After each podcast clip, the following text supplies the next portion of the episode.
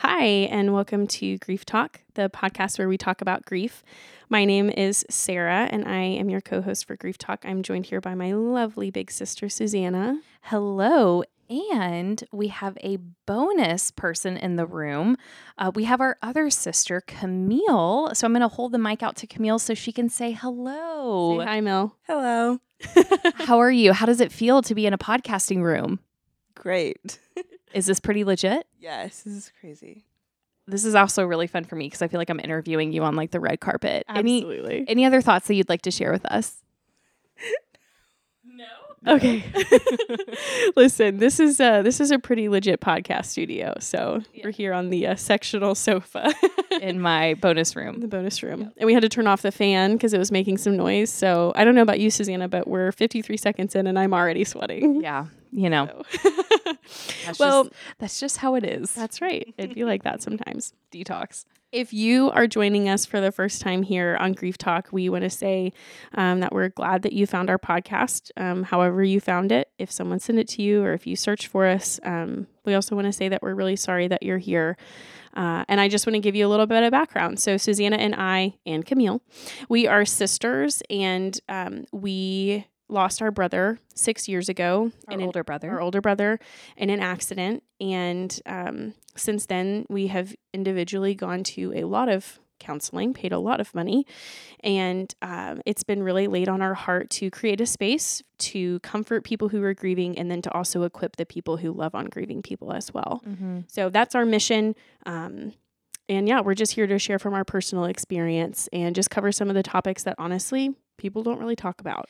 And also topics that I personally, this is Susanna, I really wish, you know, there was a podcast for, or, you know, whatever. Um, when I was, you know, unfortunately embarking on my journey with grief. Yeah. Um, so that's, that's why we're here. And um, with that, we are... Uh, in our second episode of our mini-series about early grief. So uh, the first episode, if you haven't listened to it, we would encourage you to. Um, we touched on um, the physical effects of early grief. And so today we're going to talk about the mental effects of early grief. And just as a reminder, uh, when we say early grief, we're really talking about, um, you know, it, it it's different for everyone. But for me, I think of it as, you know, really that first year um, after, you know, the loss that you have experienced. Um, it can be, it can feel shorter, it can feel longer, uh, for different people. It just, it really does vary. But for me, using that one year marker is kind of helpful. Um, it certainly doesn't mean that things get better or easier. Um, But it's just, you know, you've made it through that fear, that year of first, which yeah. There's just something really, really hard about that. I also want to acknowledge, this is Sarah, that, uh, and I think I've said this before, but I want to acknowledge it again. Susanna, you and I are speaking from our personal experience. Yes. The only, um, well, the the only grief that has been, that we have felt this closely has been from sudden loss. Yes. And so I want to acknowledge that some of these things in early grief, if you're listening and maybe, um, maybe the, the death of a loved one that you experienced was, uh, it was anticipated. You might have started to experience these things before that person passed away. Yes. That's a great call out. That's a, that's a really great so call out. I want to just give that caveat that we're not an experts on all type of grief. We're just speaking from our hearts, and that's the type of grief that we've experienced. And so, yeah, you as a listener, you may have experienced something really different in your story. And, um, that's just how grief works. It's very and personal. It is the most personal thing. Um, also, one more call out, if I may. Love this. Okay. So many caveats. So many caveats. We were like, this is going to be a short episode. It will be. Okay. Um, I believe in us. Don't make me cut you off. No, okay. I'm kidding. I would never. Um, and now that's just going to take me longer to get this out. Okay, sorry. Okay. Anyway, no, it's fine. Um, the, the last call out that, um, is also just as important is Sarah and I, we are not licensed mental health clinicians, even though Sarah is super smart and has her master's and knows a lot about psychology. Um, I don't have those things, but I have a lived experience. We are not uh, licensed mental health clinicians, if I said that correctly, Sarah. Mm-hmm. So sure. um, this is not technically medical advice. We are strong proponents of um, receiving therapy um, from a licensed therapist. Um, so just... Yes. The Just only advice you will hear us um, say is get some help. Yes. That's yes. that's the only uh, official advice. Be gentle and get help mm-hmm. that we're going to give to anyone. So, okay, well, let's go ahead and jump in here. Suze, did you want to share a little bit about what you had um, found about mental grief? Yes. So with mental grief, I was just kind of surfing the web, as I they say. I cannot believe I was about to say that. Are you about to say that? Yes. It's almost like we're sisters. Yes, but I was about to be like, I can't believe I'm going to say this like really choogy thing, like surfing the, the web. Surfing anyway, the web. Um, yeah, and I I came across um, an article from Headspace, which I, I feel like is a very widely well known. Um, I guess it's an app where you can seek. Yeah, know, it's counseling. Like a mental yeah, health yeah. app. Uh, telehealth kind of situation. Anyway, and it's just all about um, an overview of grief, and it actually does talk about some, um, you know, physical effects and emotional effects, but obviously we won't get into that in this episode. Um, but it does cover, uh, you know, kind of what you could expect um, to changes with your, um, like, mental state, I guess, mm-hmm. um, if that's the best way to put it. Changes to your thoughts. How about that? Sure. Um, so it's just two little paragraphs. I'll read it. It says, when a big change happens in your life, it's hard not to think about it all the time. We might also find that concentrating can be tough, or that our mind wanders and we have trouble focusing. Some people find it hard to care as much about the things they normally care about. It can feel like nothing matters compared to the loss they've experienced. Some people think that the world doesn't make sense anymore and they can't figure out their place in it. Um, and just in those two small paragraphs, I... can see myself when I was walking through early grief in so many of those things, you know? So yeah. Anyway, that, that feels very validating personally. Absolutely. Um, what about you, Sarah? Yeah. I mean, I would totally agree. Um, even just with that first little part about like, it's hard to not think about it all the time. Mm-hmm. It's so hard to not think about it all it's the just time. Just right in front of your face. And, you know, I made a comment to Susanna to mom the other week that it's like um it's like my my grief six years out is just built into me. It's built into my bones. Mm-hmm. It's just like it's a part of the structure of who I am now. Mm-hmm. And it looks really differently. It has continued to sh- change shapes as um I've just continued to grieve. Mm-hmm. And the further I've gotten away from burying my brother. Mm-hmm. But it is in me. Mm-hmm. It is a part of me. And um, I might not think about it all the time in the same ways that I used to, um, but it's definitely still there.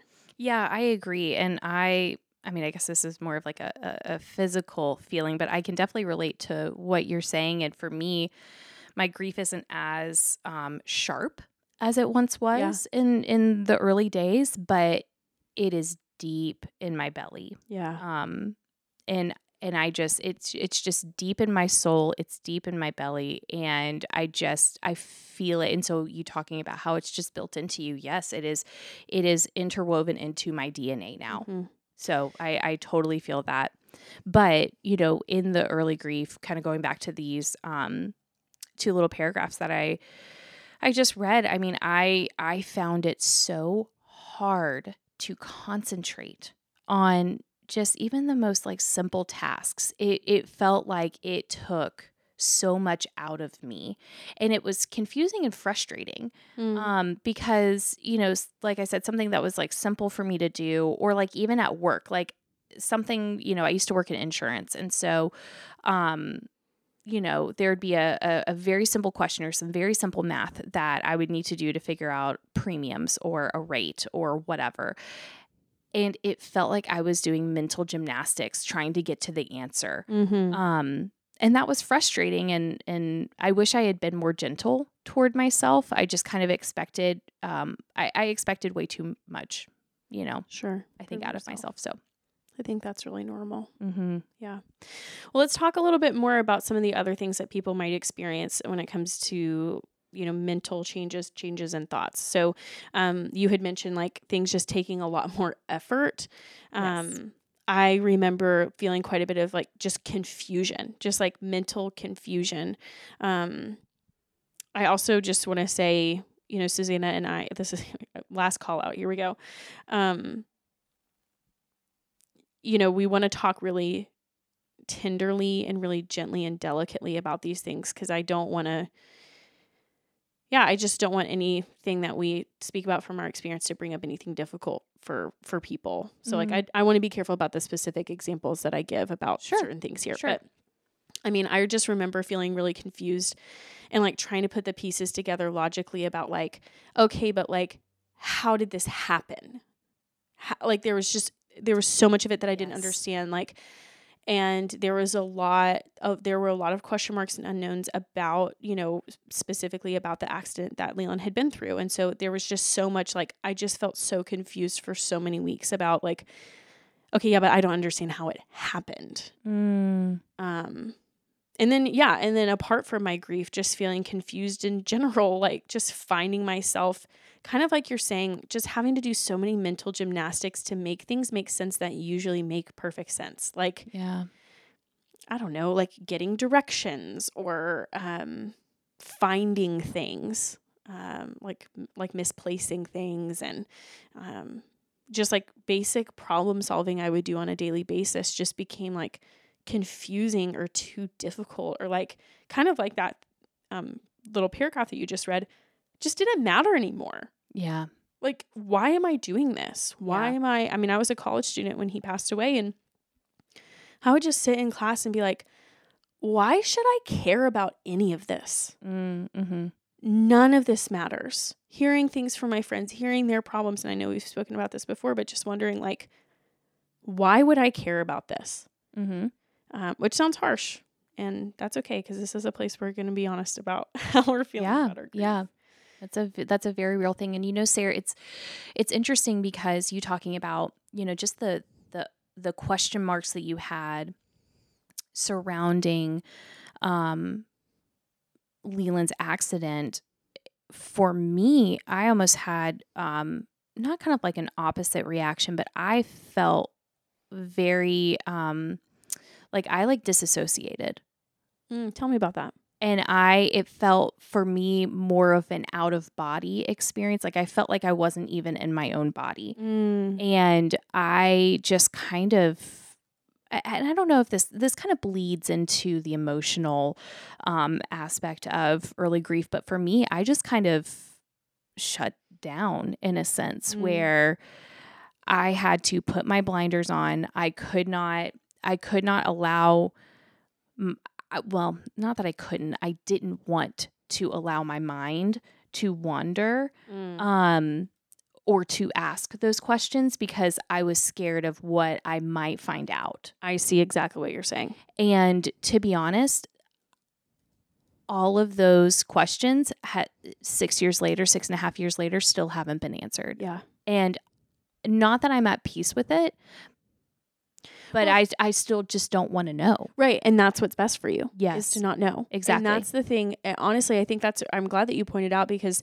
that's a really beautiful thing that you and I have different needs in our grief. Mm-hmm. Like we're both younger sisters. Like from an outsider's perspective, it should look like we have had a really similar experience. Mm-hmm. And that is just one example of like, we lost the same person, we lost a different relationship, and we're both unique individual people. Mm-hmm. And so what I felt like I needed was I needed questions answered. And so I, I found the answers to the questions that I feel like allowed my brain to have some peace. Mm-hmm.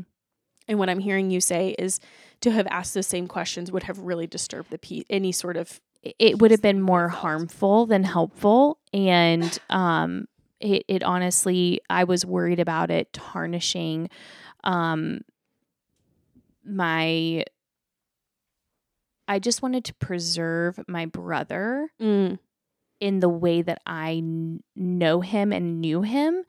And I did not want any kind of outside information to, um, tarnish, not tarnish isn't the right word, but just to, to alter, to alter that, um, to, to what my relationship was like with my brother. Sure. You know? Yeah, that makes perfect sense. So, and you know, like, I hope that comes as a comfort maybe to someone who's listening to this, that, I mean, I used to hear people say, and I'm sure that you did too, Susanna, there's no right way to grieve. There's no right way to grieve.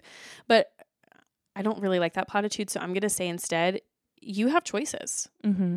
And you know what? The choices that you and I made about finding answers or not finding answers, neither one of those was the right thing to do.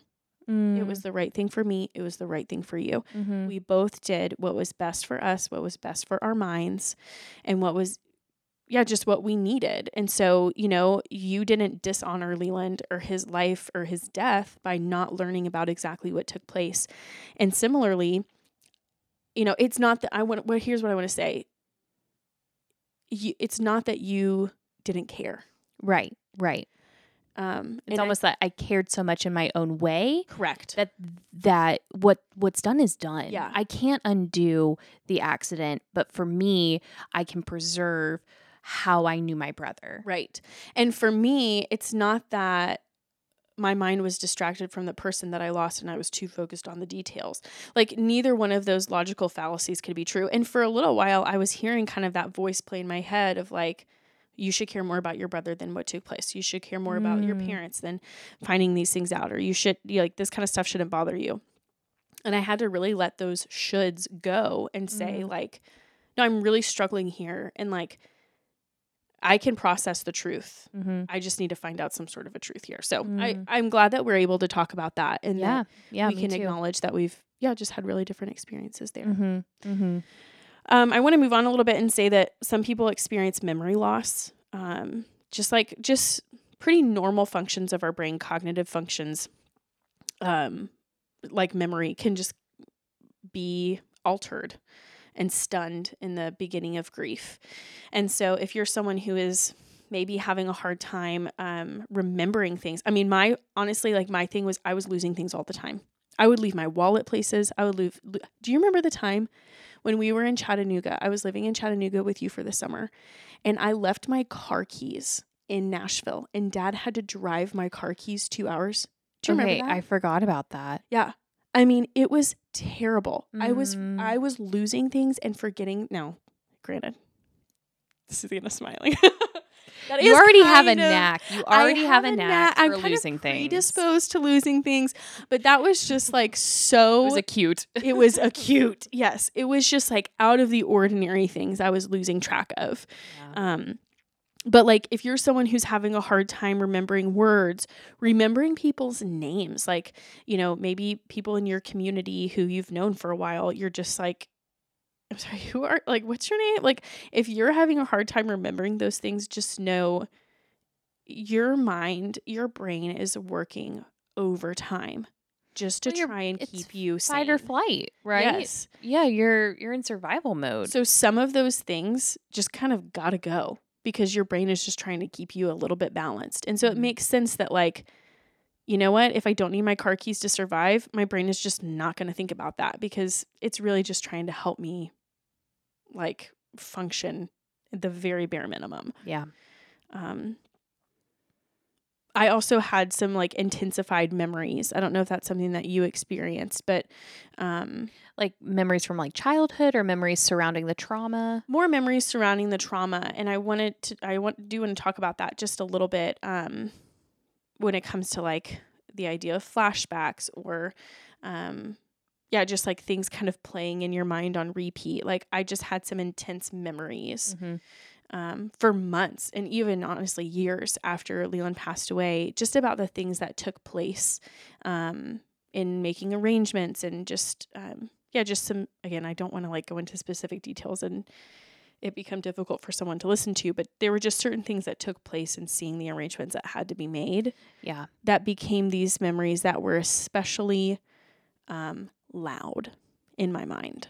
That's a, that's a good way to describe it. And, um, yeah, yeah. The, the intense memories, and almost, um, those are kind of, uh, intermingled with intrusive thoughts. Yeah. For me. Um, and I will say, and I can't remember if I, I think I've already like touched on this, but I just recently, um, back uh, just a few months ago, um, finally went through E M D R um, with my therapist, and just to specifically address some of those intense memories, even five, six years, um, you know, down the road uh, from, you know, when when Leland passed away.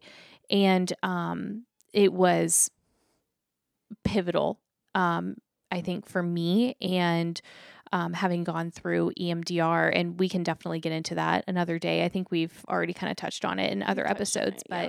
but um, it was so healing mm-hmm. for me personally. And it was healing in a way that I did not anticipate. Um, I mean, I obviously still remember every single thing, like it's forever etched in my mind, but, um, when those memories come up, they're a little softer yeah. and they're not quite as loud. Um, the grief is still there. I, I, I, it, it's a deep ache in my bones, but it's not as sharp. Yeah. If you're not familiar with E M D R, just very briefly, uh, E M D R is a therapeutic technique specifically for trauma. It stands for eye movement desensitization and reprocessing. And it's just a way to basically um, take memories that are especially loud, like we talked about, or especially sharp, um, and to acknowledge them and to soften them. It doesn't cause you to forget any traumatic memories. It doesn't cause you to relive them. It's not um, hypnotism or it's anything like that. It's not hypnotism. uh, It's just a way to basically reorganize troubling thoughts that you've had due mm-hmm. to a trauma. Mm-hmm. So, uh, yeah, let's talk a little bit about um, like stress disorders and um, and how those can affect people, especially in early grief. Uh, again, like Susanna said at the top of the episode, I'm just going to say it again. Uh, I do have my master's in psychology, but I am not a, a practicing uh, counselor or therapist. Uh, so I just want to give that caveat. Uh, but I do have personal experience with these two things, and I just want to briefly touch on uh, acute stress disorder and then post-traumatic stress disorder. Uh, acute stress disorder was not something that I had ever heard about until I was diagnosed with it. Um, and so, yeah, it's just not something that people really talk about. Um, so I just want to talk a little bit about the just kind of the symptoms of those things, um, and then how they're different, how they're similar. So acute stress disorder um, symptoms, uh, again, this happens typically after a stressful or traumatic event, are going to be things like um, anxiety or flashback episodes. That's kind of like what we were just talking about, just some intensified memories. So like I have, and again, I'm not going to like say exactly what it is, just at the risk of, um, I just want to be overly cautious about other people who have probably. And also to protect your own story, because you don't have to share everything, you know. That's very true. Yeah. Thank you for reminding me of that. Of but there was one particular thing um, that just played on repeat in my head. Like, honestly, it was like, I can't even tell you how many times a day it was, because it would be like for minutes at a time. It was like it was all I was hearing in my brain. I could hear the person's voice who said it. I could hear the exact words, and it just played in my mind over and over and over and over and over. It was like... It was like my brain was broken. I was mm-hmm. like, what is malfunctioning in my brain that like I literally can't stop hearing this thing repeated in my head? Um, so that's really common um, for somebody to experience, especially f- uh, immediately following a stress or uh, a trauma. Other things that can happen are things like nightmares. Did you have nightmares? Honestly... What was your sleep like? You had a hard time sleeping. I had a really hard time falling asleep. Okay. There were, you know what? I do remember there being a few nightmares, but they, they would happen infrequently. Mm-hmm. But let me tell you, when they happened, it was not good. Mm-hmm. Yeah. So probably pretty intense. Yeah. I had um, a few nightmares I still remember because they were very vivid. Um about Leland's passing. And it was like my mind was make this was what um actually I don't know if we've ever talked about this, but this is what prompted me to find out to ask some questions about his actual accident. Mm. Was it was like I was going to sleep and my mind was conjuring up what it thought could have taken place. Yeah, so like different scenarios. Yes, and the imagery that my brain I, it really felt like my own brain was totally sabotaging me, but the images and the things that my brain was coming up with were so like The, the dreams were so traumatizing, which sounds so silly to say because dreams aren't real, but like if you but know, you can, know. But they can feel they can feel very real. real. Um, that's what prompted me to find out some more information, because I was like, maybe this could help me not have so many bad dreams. Mm. But yeah, difficulty sleeping is another big one. Falling asleep, staying asleep, um, sleeping more than normal. Those types of things are, are very um, common. Uh, having a hard time concentrating, which I think is kind of what you said. Mm-hmm. That was definitely a difficult thing for me. I really struggled going back to school after losing Leland. Um, I missed midterm exams and had a lot to make up, and um it was just yeah it was really difficult for me to stay on task. I was really distracted. It's also really hard when the world just keeps spinning. Right right I totally agree with that. Also things like hypervigilance, or I, I mentioned anxiety, like being acutely aware of like what's going what's going on around you. um I don't know about you, I'm not sure if we've talked about this. I did not drive. Um, Leland had passed away in an auto accident, and I did not drive for a little over a month. Um,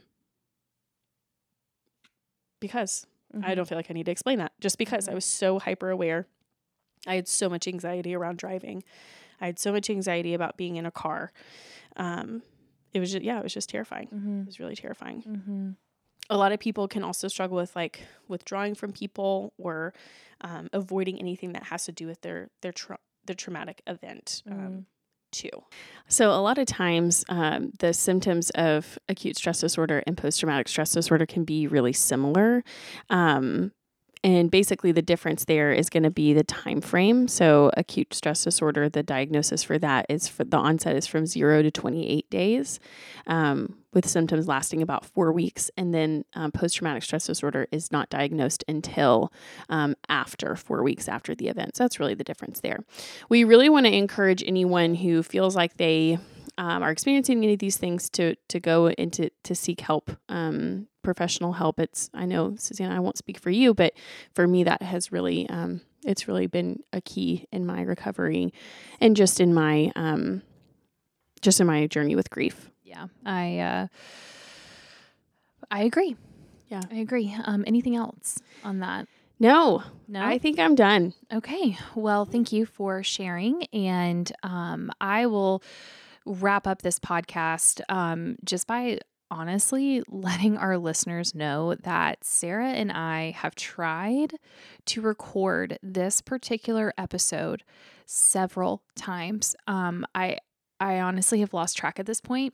The first time we recorded it was at, right after Christmas. Yeah. So we, and ha- it's the end of March right now. Yeah. So we have tried several times, and for whatever reason, it just hasn't It just hasn't worked for, for, I mean, I don't even know why. And, you know, after talking with Sarah, I mean, and I can, I can honestly say this with confidence that like, there's a reason why. I mean, we have more to say, but we kept getting cut off about specific things that have to do with the mental aspects of grief. And like, honestly, I think that that is the good hand of the Lord, either protecting our stories, even though we are very open on this podcast. I think yeah. it could be him protecting part of our stories. And then also maybe that's the good hand of the Lord protecting, um, a listener who just needs that protection. And so we, we're going to honor the fact that it has been